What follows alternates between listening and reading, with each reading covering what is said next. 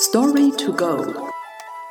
Das Konfuzius-Institut München erzählt Ihnen chinesische Geschichten.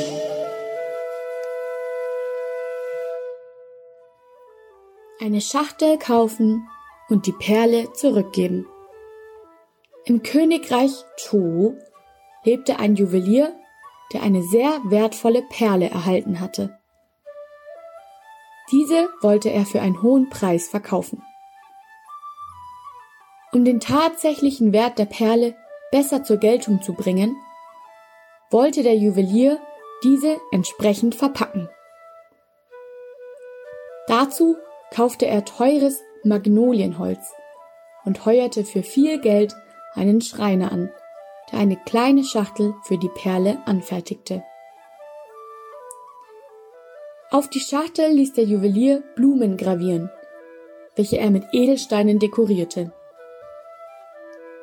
Zuletzt sprühte er noch ein wenig Parfüm auf die Schachtel, die inzwischen zu einem kleinen Kunstwerk geworden war.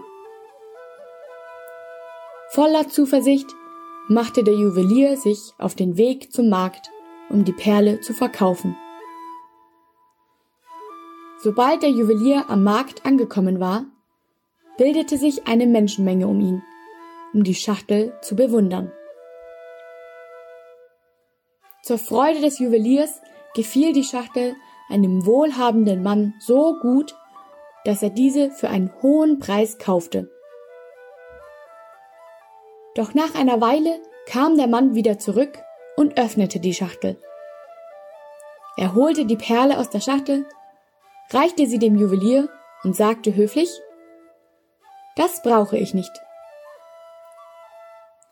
Der Juwelier war so peinlich berührt, dass es ihm die Stimme verschlug.